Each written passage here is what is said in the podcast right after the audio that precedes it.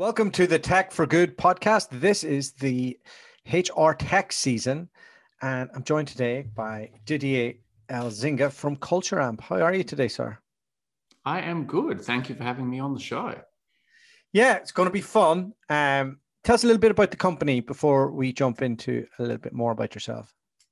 Yeah, sure. So, Culture Amp, for anyone that doesn't know it, uh, we are an employee experience platform. So, our mission is to create a better world of work. And we work with around 4,000 companies around the world, um, helping them build high performing teams and deliver on their business goals by putting culture first. And so we focus on understanding your people, building those high performing cultures, and then also growing those people. So all of the above. How do you do that? So it's it's a combination of different things. I mean, it, our life started as an employee engagement platform. So we really helped organizations listen to their employees, understand their employees through surveys and other tools, and then pulling that data together wherever the data was, mm. joining the company, leaving the company, while you're at the company. We use analytics to help people get insight from that data. And then, most importantly, we focus on how do you use that data to drive positive behavior change. So, a lot of the work we do now is actually working with managers in the platform to help them uh, improve wherever it is they need to improve coaching skills, um, giving feedback, thinking about adaptability and resilience, all of those sorts of things. So it's the end to end spectrum, collecting the data, understanding the data, and then acting on it. When did you know that uh, data was going to be the new gold? well, I think data is one of those funny things. Data, data, I switch between the two constantly. Um, it was this insight that I was looking around about 10 years ago and realized that we know all of this about someone who might buy a hamburger from us yet we've had people that have worked with us for 10 years and we don't we don't understand them at the same level. Mm. and so i often think if culture is a, a promise to a customer brand is how you sorry if brand is a promise to a customer culture is how you deliver on that promise. And so for me that intertwine i was looking at going why the marketers getting all the fun? Why have they got all the data?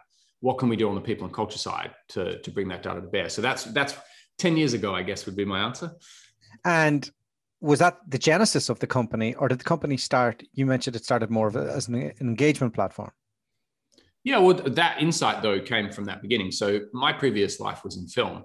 So I spent 13 years working for Hollywood, worked really? on Harry Potter, Lord of the Rings, Batman, Superman. Yeah. What did you do? Uh, computer generated imagery. Oh, so wow. uh, the company that I ran, Rising Sun Pictures, uh, I started as a software engineer, worked as yeah. an artist, ended up as the CEO, and we would create computer generated imagery for Harry Potter, four, five, six, seven, eight, etc., etc. And the genesis for Culture Amp came from me realizing that I loved filmmaking, I loved storytelling, I loved image creation, but I wanted to make more of a difference in the world. And the thing I cared about the most was actually the people and the culture. What is the culture that we're building to create this film? What is the culture that's coming together to tell the story? And so I had already built another software company. My background is software. So I thought, I'm still young to, enough to fail. I'm going to go build a software company. What do I care about? I care about people and culture. And I, I used to joke and probably still do that a CEO is a glorified psychiatrist. So why don't we bring data to bear? And that was that was kind of the kicking off point. Yeah, and I, I know like the data analytics tools now available to everybody are amazing. What was that like 10 years ago? Like, did you have to build your own or did, was there an off the shelf or how'd you go about that? Look, I, I mean, the tools we have available today are amazing, but we're still a long way from where we could be. And I think 10 years ago, it was still incredibly sophisticated. You had, you know, your Towers Watsons and Kenexas and Aon Hewitts and, and these big heavyweights in the space that had incredibly smart IO psychologists that were helping companies run these surveys the challenge at the time was that it was a very heavy process. People would go away and they'd run this thing and then they'd produce thousands of pages of paper of reports that people were meant to consume. And so a lot of what we were looking at was like, yes, the data in real time brings insight, but it's really about like making it accessible. How, how do we use technology to get this into the hands of more people? Um, how do we help answer those questions at, at a greater scale than than's ever been done before? It's not necessarily that we came in and said, everything you've done to date is wrong. Here's a whole bunch of magic, you know, algorithms will do it all for you. It was actually the way you're doing it's great. It's just that when it needs to be real time. It needs to be given to the managers. And then we need to work with those managers with their data and help them on the journey and, and help them go in a way that you can only do through technology. You can't do that through a consulting service. Um, where do you stand on uh, privacy versus data? Because it's, it's mm. one of the key the key big topics that you get asked about. I'm sure. So there's there's a couple of different layers to this. So the first thing is when you are in the organizational listening space. So if you're running an employee engagement survey or a culture survey, or specifically, you know, diversity inclusion or some of those things too, your first uh, responsibility has to be to create a safe space. So you have to collect that information from people and then aggregate it so that it can be useful for the org to improve, but not so much as that it identifies any individual or puts anyone at risk. And so that's been that's always been a big thing and it's something you know our first employee was a, a, psychologist you know we have a whole team of people scientists and we take that really seriously mm. how do we help companies create a safe space it's one of the reasons people use a platform like us rather than just you know doing it in google forms or something is that we're actually managing that on behalf of the employees there's a whole bunch of smarts that go into the reporting so that you get useful aggregate reporting but you can't drill in and understand what anyone said so that's the first piece the second piece, which is what we're seeing now with GDPR and everything else, is people are having to shift the way they think about it. Like it used to be 15 years ago, just collect all the data, collect anything you can, and at some point we'll look at it and it might be useful. And I think now, particularly in Europe, we're seeing more of a actually, no, unless you can explain to the person you're collecting it from how it is useful to them, you don't have a right to collect that data. You can't just keep it and hope you'll do something later. And so I think we've seen, and this is where the data, ha- uh, the tools have got a lot more sophisticated. We're seeing platforms evolve to be much more careful in what data is being stored, so that it's only the the data that's needed and nothing more.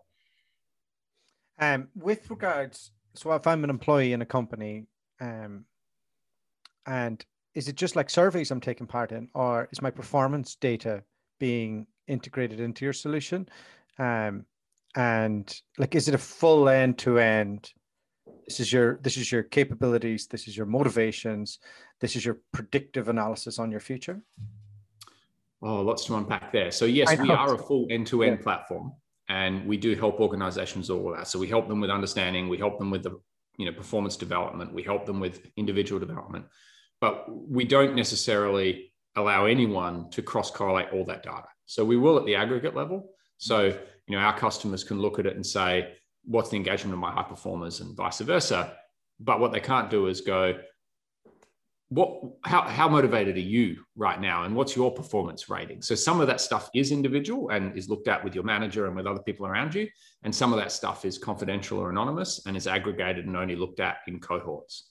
Because you do want to be able to bring that data to bear. So like when we're helping on the diversity front one of the things we'll look at a lot is like majority minority splits. So let's look at the experiences of employees at the company and let's look at are there big differences between different majorities and minorities? And it could be gender, it could be race, uh, it, it could be tenure.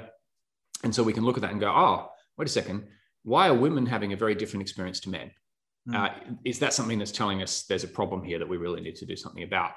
And one of the real challenges, um, maybe to your point, is we have to help take people on a journey on how to use and understand that data because statistically the data can tell you one thing but then you'll show people that at the individual level and they'll make incorrect inferences from the data. So a, really good example would be you know your data might show you that women in engineering are more likely to leave than men.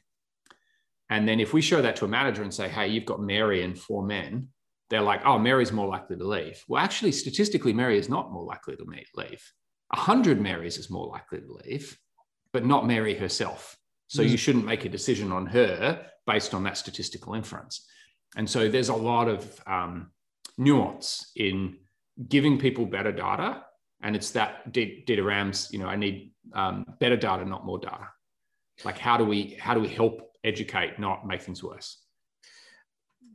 Now that you've opened up this can of worms, let me jump into it a little bit. So um, equity in the hiring process and in in promotion and in all of that seems to be something that a lot of people are trying to solve right now. Yeah. Um, this the stats are out there that women are going to be more qualified than men over the next 10 years. Um, mm-hmm. If they're not already, um, they're going to be performing better in the workplace. Um, do you think it'll actually flow the other way completely when we get when we get there or how, how do you think it's going to pan out to, to, to do this right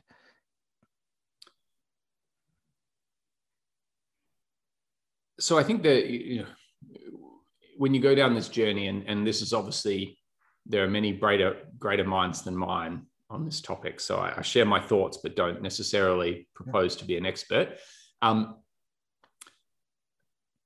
but certainly my own learning on when you go down the diversity front and really the inclusion front, which is about trying to level that playing field and make it a place where more people feel included and part of it. The further you go down, the further you realize there, there is no finish line. So you start by going, oh, it seems ridiculous that given that, you know, half the people in the world are women and half are men, why are 90% of our leaders men? That doesn't seem to make sense. We really should focus on this. Mm. And so you start to get improvements. And then you're like, actually, that's great. But if they're all white women that went to the same schools as the white men, are we really changing things that much? Mm. And so then you start looking at other things. And the more you look at it, the more you realize that there are barriers to entries everywhere. And the problems with those barriers to entry is they compound over time. So my wife actually introduced me to this idea of compound privilege. Like I'm the CEO of Culture Amp, presumably because I'm good at what I do, but there's probably 10, 20 other people out there, but for the hand they were given every step of the way, could have been even better than me. But they never had that chance. And it wasn't like they and I bid for it at the same point and I just beat them.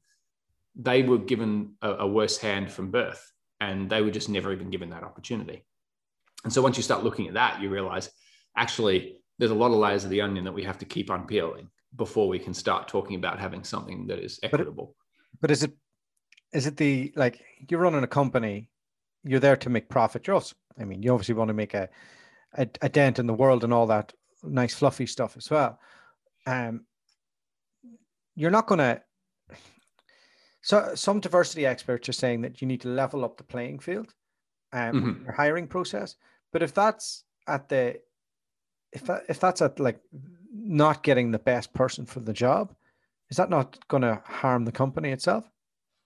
Sure, but I, I think it's hard to argue that it's not that you're losing talent. I mean, if you look out there and go, you know, are there no good women at these roles? Of course there are.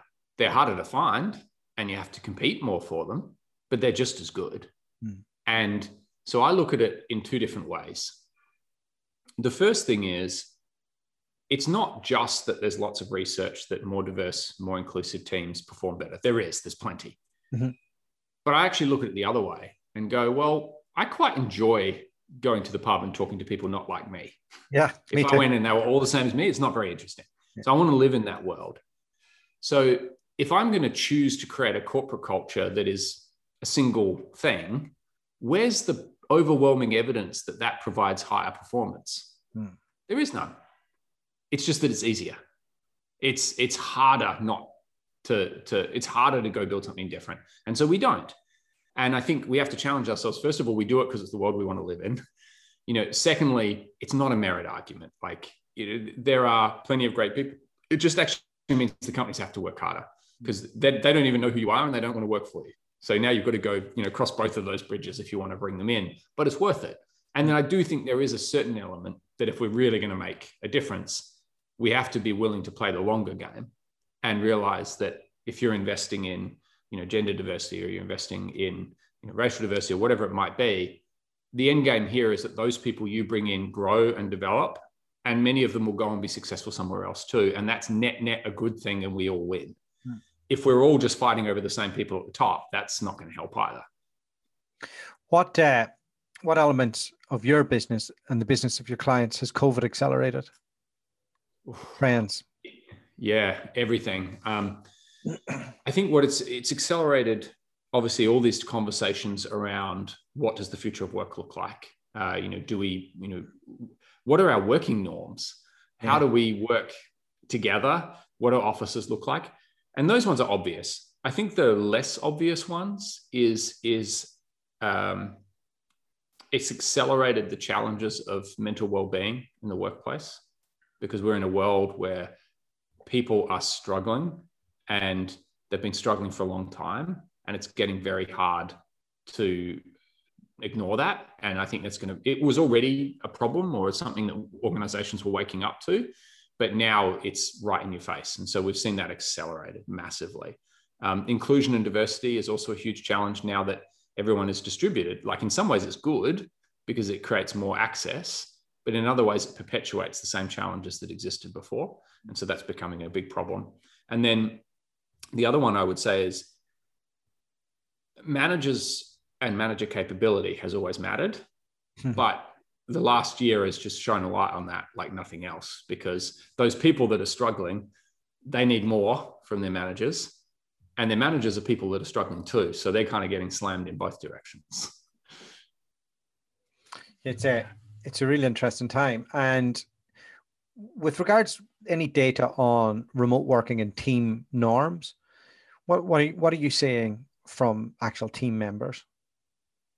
So we're seeing it, it, it, it shifts. Um, so there's no static view, like on week to week, it'll, it'll move. But uh, if I look across all the data that we've seen so far, very small number of people want to come back full time.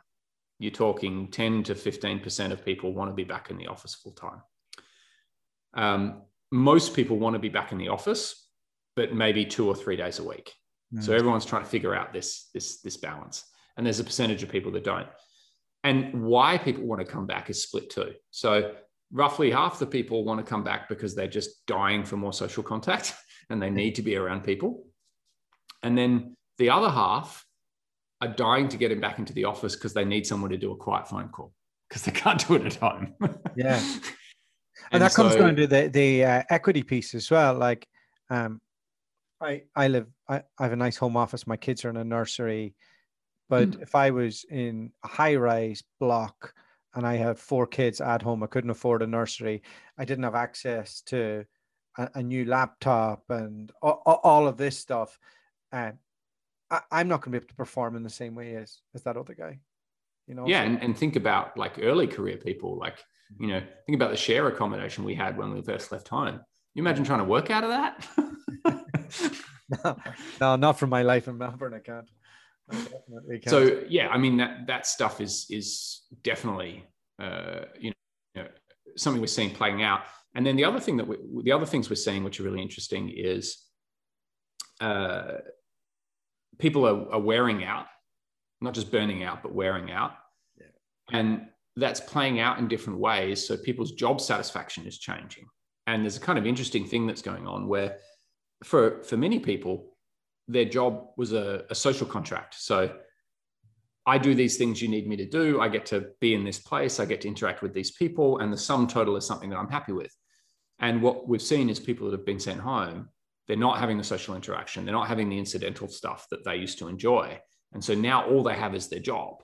And so all day they're doing the thing that's the one thing that they're being asked to do. And a lot of people actually go, I don't even like this.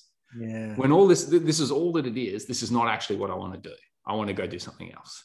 So we're seeing much higher attrition across the board as there's a lot of people that are going, actually, this is not the bargain that I, I wanted to have. I need to do something different. And they don't know what they want to do. They just don't want to do what they're doing right now. So we're seeing a lot of churn um, in people shifting roles.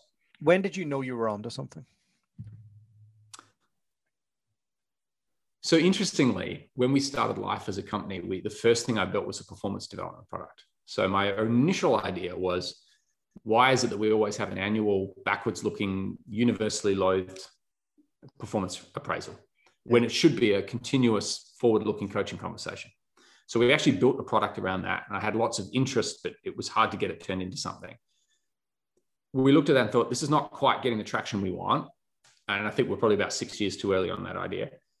And instead we went well what if we took the same idea but we applied it at the organization level and so we started looking at employee engagement and we found that that was like overnight was the difference because everyone already had that challenge. Orgs were already doing that. And we were just finding it, helping them do it in a better way. And so we knew almost straight away. And we basically put together a like a four page deck. I went and pitched it to 10 CEOs. Four of them said they'd buy it if we built it. Uh, we got our first customer. All we had was the, um, the survey collection piece. We had no reporting. So we were building the reporting while the, while the data was coming in and then off we went. were you uh, were you doing? Uh, uh, were you bootstrapping this, or were you? Uh... Yeah, we bootstrapped the company to about a million dollars in revenue. Oh, wow. Back in 2015. What was that process like when you were like, okay, now I have to go get other people in to get it to the next stage? When you like had your baby and you had it up to a certain point, it must have been a bitter, bitter and exciting pill to swallow at the same time. No, I was looking forward to it. I, I mean, I was working on it on my own, and I was in a co-working space next to uh, Doug and John, and they ended up becoming my co-founders. And we brought in Rod, who was the fourth as well, and we all joined in together. So we we're all software engineers. Yeah. And it, and going back to the diversity piece, white 30 something IT male brunettes. So like no diversity on any of it, yeah. um, which is a debt we've been paying down ever since. But or the quadruple um, threat. yeah, uh, we.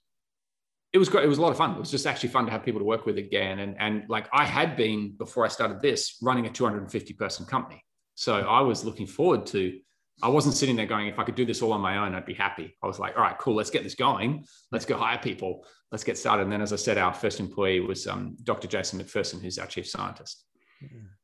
Interesting. So uh, you went, you did, how many series have you done at this stage?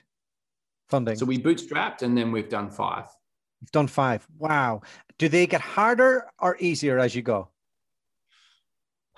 It's an interesting question. Um, they just change. Each one is different to the last. Um, I think you get used to the psychology more. And you, yeah, so I don't know if they get easier, you just get used. Probably like kids. They're not any easier, but you kind of have a better sense of what's coming. and what's the what's the ultimate goal? To deliver on the mission to build something, um, you know, multi generational, a long run company that helps other customers or helps our customers, helps other companies create a better world of work. And for me, what I care about is what type of company we are at scale too. So are we a culture first company at scale? And how do we operate? and How do we run? The sort of near term way we think about that is what does it mean to amplify the experience and the impact of over 100 million people? So that's roughly 1% of the world's population. So that's our that's our goal. We're going to get to. We we, we should get there in the next three to five years, and uh, then we'll set another goal. That's pretty. That's pretty incredible. So uh, four thousand customers right now. Today, yeah. Sorry. You have four thousand customers. How many staff do you have? Uh, approaching five hundred. Wow. How how do you manage five hundred people? Um, hanging on.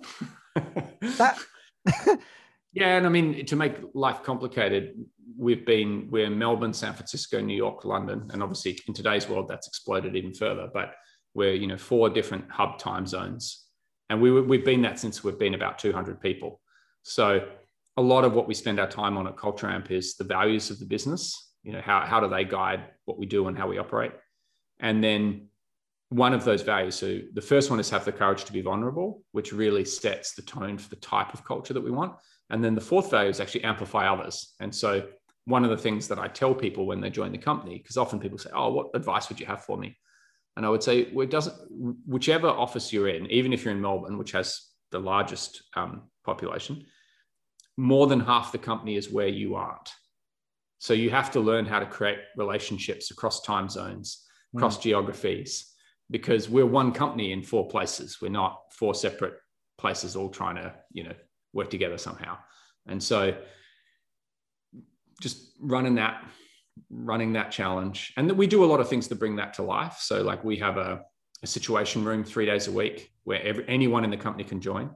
It's half an hour and we have different leaders just sharing progress updates and there's an ops and intel. So it's really a way of connecting anyone in the company with anything else that's going on in other places. Um, we do a lot of things like that really designed to try and help drive that culture that we want and that culture that we need to be successful. Now, it sounds like you've had unbelievable success, um, but can you give me anything that you would have done differently over the years or done quicker? A thousand things. Okay. like example. Oh, um, I mean, there's always you always on the product front. There's always things like, "Wow, why didn't we do this sooner? Why didn't we do that sooner?" Um, I think when you look back, most of the things where you think you could have made the biggest difference actually come back to hiring. Like either if I'd only hired that person sooner, what a difference they were amazing. But if we'd had them on earlier, it would have made a bigger difference. Or maybe we hung on too long with that person, or we didn't, mm. you know, hmm. you bring someone in and go, I didn't even realize we needed this, but like, where's this been all my life? So as you grow from, you know, 10 to 500 people, you're constantly realizing, oh, what's growth ops? We've got okay, that. Or what do you mean we need a dedicated support team? oh, why should, what's the difference between account management and account executives? All these things where you sit down and, and somebody helps you realize that there's actually a, a, new way of doing this that you haven't been doing it before. And if you, once you've added that, it creates all this extra value.